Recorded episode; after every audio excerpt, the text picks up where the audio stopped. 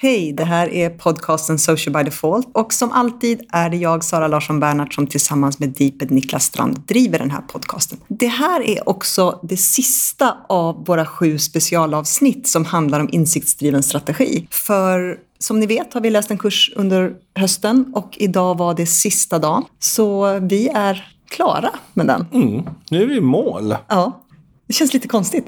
Ja, det gör det. För det har ju varit sedan i september mm.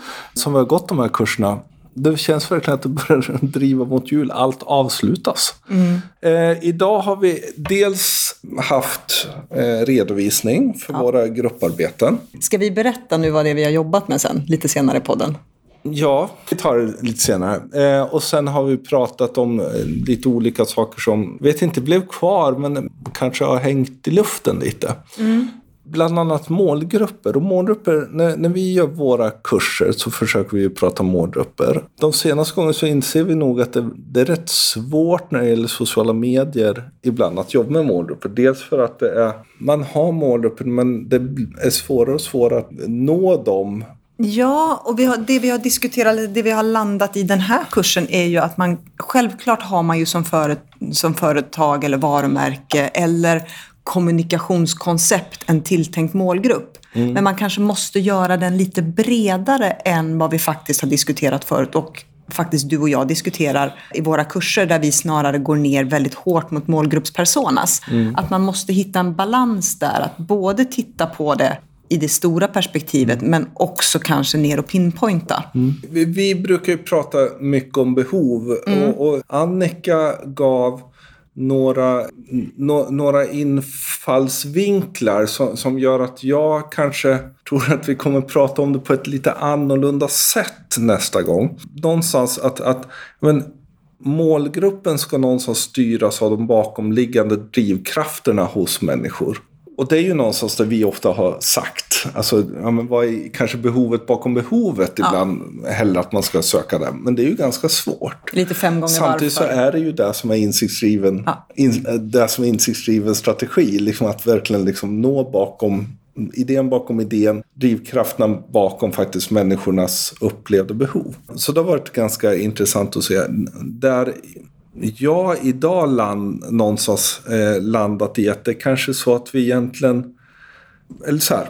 Du och jag har också börjat prata mycket någonstans om att det finns också funktionsmålgrupper grupper, att liksom börja titta på dem. Och det var vi inne på idag och pratade ganska mycket om vilka olika målgrupper det är vi faktiskt lirar mm. med. Eller olika målgruppsgrupper. Ja, och vi behöver ju också titta på, i kursen så pratar vi utifrån ett perspektiv. Där pratade vi om liksom övergripande kommunikationskoncept. Vad är det egentligen vi vill förmedla? Vad är det för behov människor har? Vad är det för beteende människor som ska ut i en insikt, som ska ut i, mm. i kommunikation? När vi pratar utifrån vår sociala mediekurs, då har vi ju redan konceptet klart. Mm. Och då behöver vi ju tweaka det så att det mm. känns personaliserat för de olika mm. målgrupperna. Så att jag tror att vi ligger någonstans och säger mm. samma sak men vi kommer från olika vinklar. Mm. Men, men också så finns det kanske, för det här kommer lite också ut i, i long and short. Mm. Och det är kanske där ibland vi har kämpat med för att någonstans försöka hitta en, den här, liksom, men vad är behov och det är bakom och så. Och där jag landade i en, åtminstone en tanke där den varumärkesinriktade målgruppstänket måste vara en, värde, en värderingsdriven. Vilka värderingar är det som driver en målgrupp? Mm, precis. Det är någonstans varumärkesinriktat. Mm.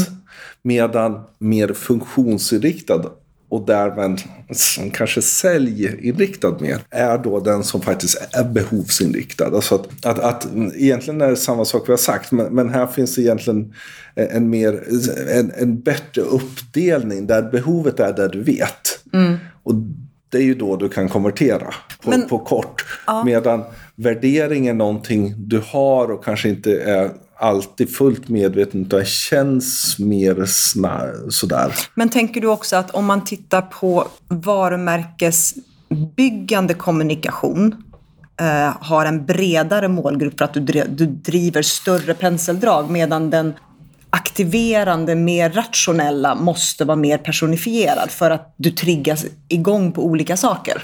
Eh, nej, inte nödvändigtvis, men det kanske blir så. Snarare väl att en, eh, om, om man pratar värderingar, en målgrupp som är byggd på värderingar blir lite mer sudd i kanterna kanske. Mm. Ännu mindre demografisk alternativt mer demografiskt beroende på hur vi ser på värderingar utifrån den tysta revolutionens tänkande. Någonstans så, när jag satt och vi pratade om Mordor så kände jag ungefär samma, fortfarande samma liksom, ja, men vi vet egentligen inte vad vi pratar om. Och vi pratar ju om persona idag också och, och där självklart är det funktionellt bra att ha ambitiösa Amanda. Mm. När man väl ska sitta där. Men om du ska jobba med koncept, om du ska... Så, så måste du ha en bredare och större... Så måste du hitta någon sorts annan form och målgrupp. Mm. Och kanske det här man ska hitta de olika delarna. Jag vet inte, den, det var en tanke jag fick som, som jag kommer i alla fall, och jag tror du och jag kommer rodda vidare mycket mer i den delen av vår, vår egen kurs. Mm. För vi landade ju också precis i slutet just den här skillnaden på varumärkesbyggande, kommunikation och aktiveringskampanjer. Just att mm. man måste se det varumärkesbyggande varumärkesbyggande på extrem lång sikt. Och det är kanske det, om jag ska titta utifrån mitt perspektiv, och det är det som jag gör väldigt mycket idag för SKF. Vi bygger awareness, vi bygger varumärke, vi bygger mm. kunskap, men vi gör det ganska brett. Och sen så har du våra liksom, sales and marketing-kampanjer som är mycket mer rationella, mycket mer aktiverande. Mm. Och de kommer då och då. Och med tanke på att vi då har jobbat varje dag med den mer övergripande kommunikationen så får de här aktiveringskampanjerna också möjlighet att slå rot eftersom vi har krattat manegen. Mm. Och då kommer ju the long run and the short run. Mm. Och det blir en väldigt, väldigt bra balans Och där vi där. pratar om långsiktigt sälj och kortsiktigt sälj som någon sorts pedagogisk mm. gentemot då kanske CFO och sådana. Och ingen klarar sig själv. För jag menar, du växer, du får inte en affär att växa genom att bara jobba med varumärkesbyggande. Och du får inte en affär att växa genom att bara göra aktivering. Nej. Utan du behöver balansen. Och där mm. har vi ju pratat tidigare i kursen om just det här 60-40 eller 70-30 som idag nästan det landar i för de flesta organisationer och varumärken. Att 70% ska vara varumärkesbyggande, 30 procent mm. behöver vara aktiverande. Mm. Och här är ju lite egentligen där, där vi också eh, har använt Sun Tzu eh, mm. för att separera strategi och taktik. Yes. Och det är ju egentligen samma sak här. Liksom att ja, men varumärkesbyggande utan sälj blir ju mest bara lite det blir väldigt fint. No, noise before, utan att det händer, blir någonting. Ja. Men bara sälj blir liksom väl, väldigt mycket här i och sen blir man ändå besegrad för någon annan kommer göra det bättre, kännas bättre. Så alltså återigen, Art of War, världens bästa marknadsföringsbok. Men, men, men, det är intressant och jag tyckte det var en, en, det var en utmanande del av kursen. Eh, men lite befriande också, tycker jag. Ja. När man får ord på det man egentligen känner och tänker ja. och har arbetat. Efter. Och sen gick vi igenom Needscope. Mm. Jag har mött den i några eh, delar och jag tycker den är intressant som, som modell, generell mm. modell. Och fantastiskt när man får, alltså någon har gjort den, när man får det i, i kundbriefer och så. Och Needscope för de som inte vet är liksom en modell där man sätter in var någonstans människors uppfattning om varumärket är. Mm. Om det är ett extrovert varumärke kontra introvert eller om det är vi-orienterat eller om det är ego-orienterat. Och då kan man i den här kartan då hitta var människor tycker om varumärket. Sen mm. kanske varumärket vill vara någonting annat eller mm. någon annanstans. Men det är egentligen egalt. Mm. Och det är ju egentligen där också vi behöver titta när vi skapar kommunikation. Mm. Och den är också bra när man, när man tittar då där vi pratar om i slutet, image kontra identitet. Mm. Alltså vad, vad upplever eh, kunderna eller omvärlden varumärket och vad vill vi vara och hur väl stämmer de överens. Då är ju den faktiskt ganska bra att testa en sån sak många gånger. För om eh. kommunikationen blir för desperat då mellan känslan och tycket hos folk om varumärket och den kommunikation mm. man gör så landar det fel. Då blir det ju också svåra båda sakerna. Därför varumärkesarbetet, det långa säljet, mm. blir ju svårare därför du måste försöka förflytta en perception. Mm. Och samtidigt blir det korta säljet svårare. Därför någonstans så är det ju du har ju inget för att komma med för höga priser utan du blir antagligen fast i en priskonkurrens, en prisspiral eftersom folk egentligen inte gillar, gillar det där du står för utan bara köper för att det är billigt. Nej, och det har vi också lärt oss i den här kursen att folk är irrationella i sina beslut till slut. Mm. Att det är väldigt mycket emotioner som styr och så är det det rationella som någonstans bekräftar valet mm. efteråt. Man gör liksom back-engineerar att ja, men jag valde det här för att. Mm. Men i själva konverteringspunkten så, kan, så är det oftast en emotion som styr. Sen ganska intressant att vi gick igenom strategens förändrade roll. Mm.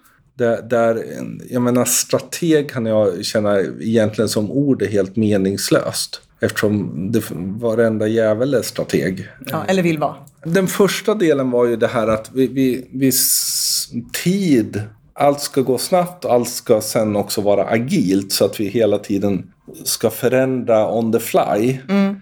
Och där Annika ser se liksom ett, ett, kanske en fara att man snarare blir volatil. Alltså det skakar och det förändras på ett sätt som in, innebär att man inte har någonting som är fast. Nej. Och det kan jag också tycka och framförallt kan jag just i med tid och snabbheten att det ska göras liksom planning på två timmar eh, är svår, svårt att hantera. Det, för, det har vi ju sett här. Jag menar, vi spenderat ganska mycket tid med våra grupparbeten. Ja, research och så. Men där, där är ju också, för just en, om man tittar tillbaka på när vi skriver strategier, mm. så delar ju vi upp det i strategi och och operativ playbook och taktik. Och det handlar ju, strategin ska ju vara långsiktig och leva länge mm. och det är ju själva fundamentet. Och det är ju strategens uppgift faktiskt att kunna se både här och nu men också framåt för att kunna driva saker och ting åt rätt håll. Mm. Sen behöver man kunna vara flexibel, men det innebär inte att strategin ska förändras, utan det är taktiken i så fall som måste vara mer mm.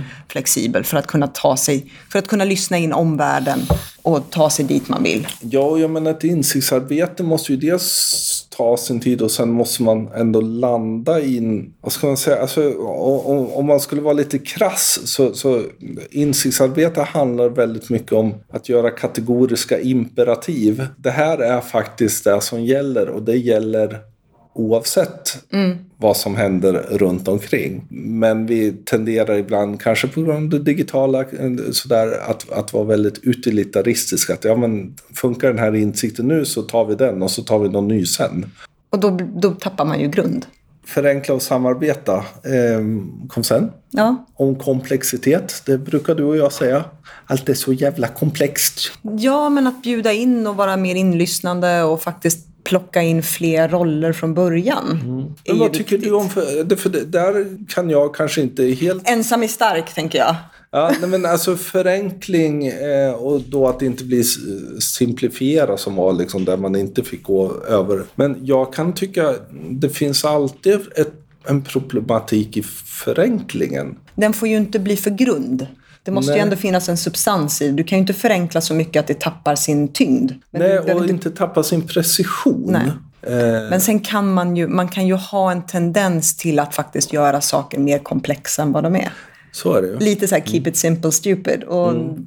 jag tror att ibland så behöver man dels kanske döda några av de här liksom grejerna som man förälskar sig i mm. för att komma framåt. Mm. Och där blir ju en, en förenkling kanske ett sätt att göra det också. Mm. Så det tycker jag var väldigt intressant.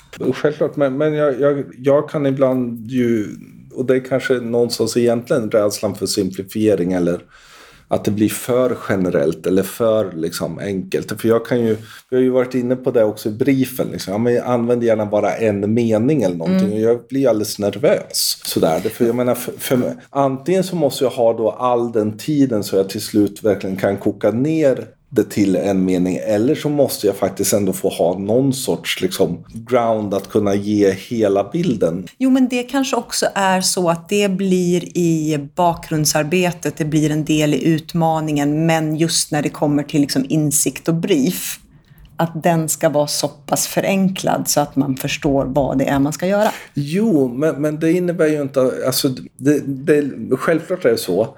Men, men jag, jag blir nervös av för, för mycket det. förenkling. För få linjer och boxar. ja, men det är ju därför du och jag, det är ju därför du och jag fungerar så bra ihop. Därför att du har en tendens att kanske gå, göra en box eller en pil för mycket. Och ja, jag men den har, behövs. Och jag har en förmåga att kanske skala bort lite för mycket mm. och vi möts mm. någonstans på mitten. Ja, och där landar man ju i något samarbete. samarbete. Ja, precis. Och sen då slutligen dataanalys. Det har ju du och jag varit inne på ganska mycket både i den, under den här kursen men också i vår vanliga podcast att vi måste, jag menar data är fantastiskt, vi kan samla in jättemycket data, vi kan analysera jättemycket data men vi måste ha in en mänsklig empati i det också vi måste lägga till ytterligare ett filter. Ja, framförallt lite det du och jag också varit inne på. Just att är det alltid rätt att låta datan som alltid är historisk styra framtiden? Allt, styra framtiden. Um... Nej, men man kan lära. Ja. Men då behöver man ju också ha det här strategiska, visionära att lära av historien och förstå historien för att kunna dra slutsatser framåt. Mm. Men då kan du ju inte blint gå på data. Då måste du ju lägga till erfarenhet och kunskap och sådana här saker som datan kanske inte kan visa riktigt. Mm, datan. Och sen hade vi våra prestationer. Mm. Vad har vi Tänker gjort? du om det? Jo, men det var kul. Det var jättespännande. Vi har varit tre olika grupper. Vi var fyra i vår grupp, de andra var tre och tre. Och vår uppgift var att eh, ta ett företag och faktiskt fundera på vad är det här företagets utmaning idag? och vad är det för insikt vi kan genom att göra massa research och titta på både kvalitativ data och kvantitativ data och studier och sånt. Kunna sätta en kreativ brief för att sen kunna göra ett, ett kommunikationskoncept mm. utifrån det. Vad lärde vi oss och vad använde vi? Vi använde Apoteket Hjärtat. Mm. Vår, eh, vårt utgångsläge var ju när eh, omregleringen kom så kom det ju massor med apotek. Idag finns det ett antal stora aktörer, mer eller mindre stora, där apoteket, det statliga, fortfarande är det största, men apoteket Hjärtat är nummer två. Men det vi har sett är ju att folk skiter inte i vilket apotek man går in på, för mm. alla apotek är så pass lika och alla apotek fyller det behov som du behöver. Mm. Så du går inte över torget för att gå till ett visst varumärkes apotek, mm. utan du går till det närmsta apoteket. Och till det kommer då förändrat köpbeteende, vi har e-handel, vi har massa saker som utmanar de här eh, apotekens överlevnad. Sen har vi också i vår research då läst att eh, vi vet att Apoteket Hjärtat är del av ICA, att de satsar på minutkliniker, att de är en del av Min doktor, alltså de gör väldigt mycket saker för att förändra vår syn på apoteket som bara ett apotek, utan bli en större del av vårdkedjan. Så det var ju där någonstans vi landade i bakgrundsarbetet, där utmaningen är att ta apoteket hjärtat från att vara ett i mängden till att bli ett man väljer. Och hur skulle vi göra det? Helt enkelt bli en så integrerad del av människors vardag så att vi väljer åt dem genom att finnas där på olika sätt. Men också att ta ett större, långsiktigare, strategiskt, kommunikativt grepp att prata folkhälsa.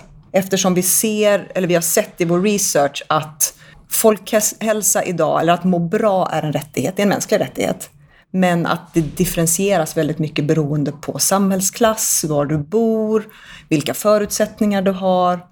Och det steget att bli en av de aktörerna som faktiskt är med och överbygger det, finns en möjlighet för Apoteket. Där landade vi ju någonstans i insikten där att eh, god hälsa är inte för alla. Eh, individen har fått tagit ett större ansvar för sin egen hälsa eftersom samhällsfunktionerna har delvis ändå minst, ja, men vi har en, en vård som är svår att få tag på. Mm. Det är eh, kanske mer komplexa saker. Vi har en åldrande, ja, allt sånt. Och där vi då landade i någonstans att ja, men eftersom apoteket Hjärtat dels är nära mm. eh, och kan vara nära och borde satsa på att vara nära. Men också se till att jobba med att ha egna läkare, ha egna sjuksköterskor, ha sina minutkliniker, utveckla hela den delen och sen då berätta om att man gör det. Mm. Faktiskt blir en del av, del av vårdkedjan men just också en möjlig vårdgivare i det lilla, i det enkla, mm. de enklare sakerna. Så hjälper man även upp samhällsinstitutionerna. Jättekul och jättesvårt. Mm. Vår största utmaning är väl att i det här grupparbetet så är vi fyra stycken som har samma roll. Mm. Vilket gör att det gäller ju att man landar i samma Även om vi har läst exakt samma studier och samma forskning och tittat på samma saker så var vi kanske inte, det var väl inte helt friktionsfritt. Vi landade Nej, i lite olika och saker. Det gjorde vi. Och, och utmaningen någonstans att egentligen för, för, för alla släppa sin lilla käpphäst. För mm. men din och min käpphäst var, var verkligen liksom... Nära. Man kan inte göra ett varumärke av det här utan man får se till att flytta sig så nära som möjligt. Mm.